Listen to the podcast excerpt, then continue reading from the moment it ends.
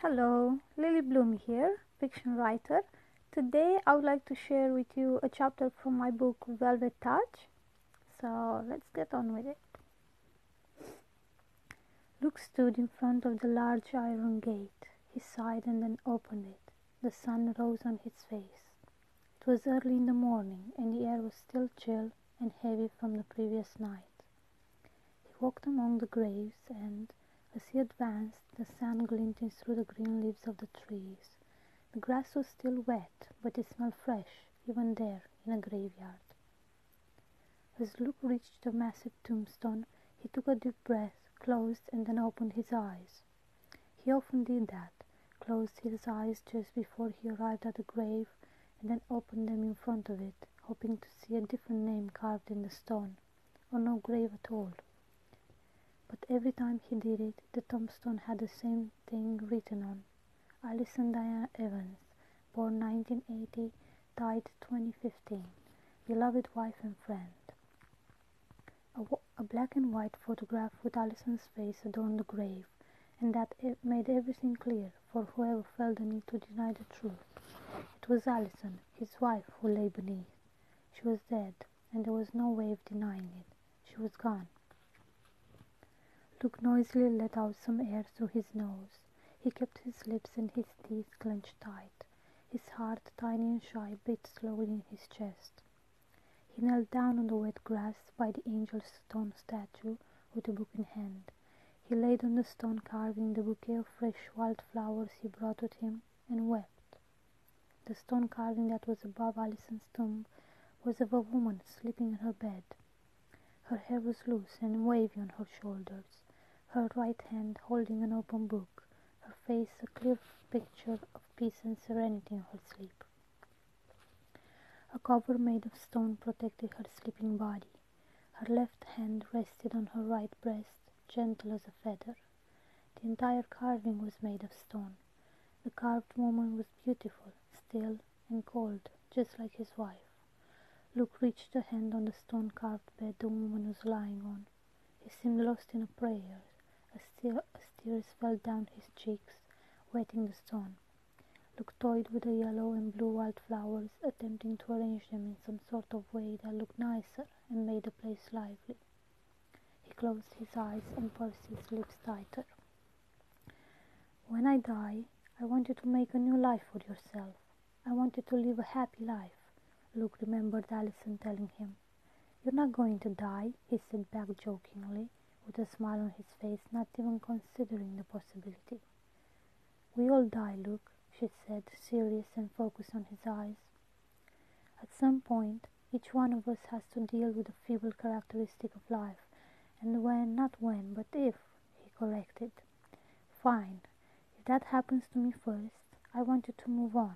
I want you to be happy, like you are now. I want you to keep being happy. I want you to fulfill your goals and make new ones. I want you to cry a little if you must. In fact, I won't be mad if you do. It will show you loved me.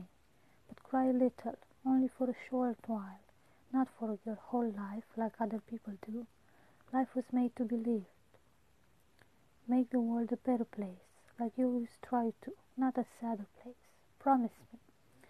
Okay, I promise you, I'll make the world a better place, he said, smiling at her.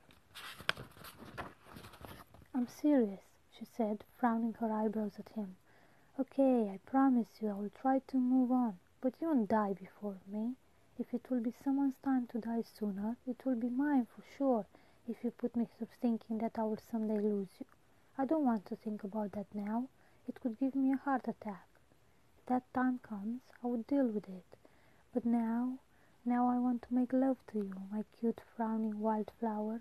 I want to run my fingers through your curly hair and kiss your soft lips and neck and bosom and...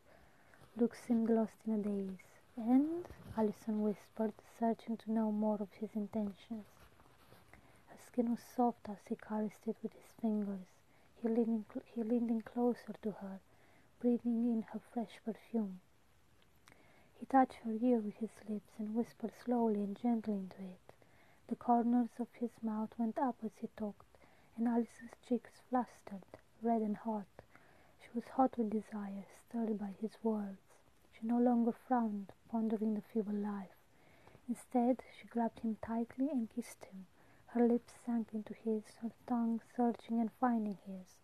It was early in the morning, and through the thin white curtains the room was flooded with a warm glow. They lay completely naked on the bed, their bodies tangled and ruffling the white sheets, searching each other for more. More to touch, more to kiss, more to pleasure, more to love. Luke opened his eyes. His cheeks were wet with hot tears, his eyes instantly painting the world a blurred vision of what it was. He wiped them with the back of his hand and breathed out. His knees were weak, but he sighed and slowly stood up. He grabbed the tools from the basket and pruned the white rose that climbed on the small angel carving, then the rose that climbed on the woman's stone carving, and then he gathered the small branches that fell on the ground. As he picked them up and put them in the basket, a few spikes stung him and he bled. He sucked on his finger until the bleeding stopped. He looked once more at Alison's black and white face and at a small angel carving, and then, wiping new hot tears from his eyes, he moved away and left the graveyard. The sun was higher in the sky now, and the grass was less and less wet with morning dew.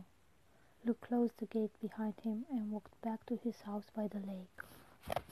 Thank you so much for listening. This was, as mentioned, a chapter from my debut novel, Velvet Touch.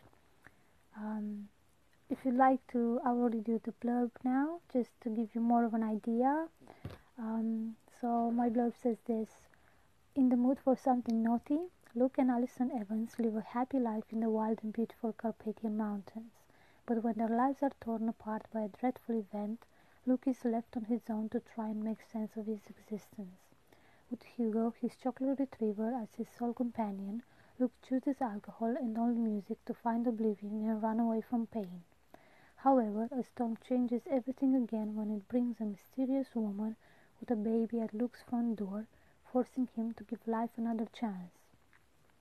Not far away, Eve Darkwood has her own methods of dealing with life, and death doesn't seem to stop in her tracks for too long.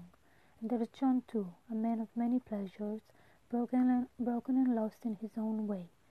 Their lives will intertwine and never be the same again. Thank you so much for listening to this as well. If you'd like to check out my book, it's available on Amazon, Kobo, Barnes and Nobles, and other like stores where you can find books.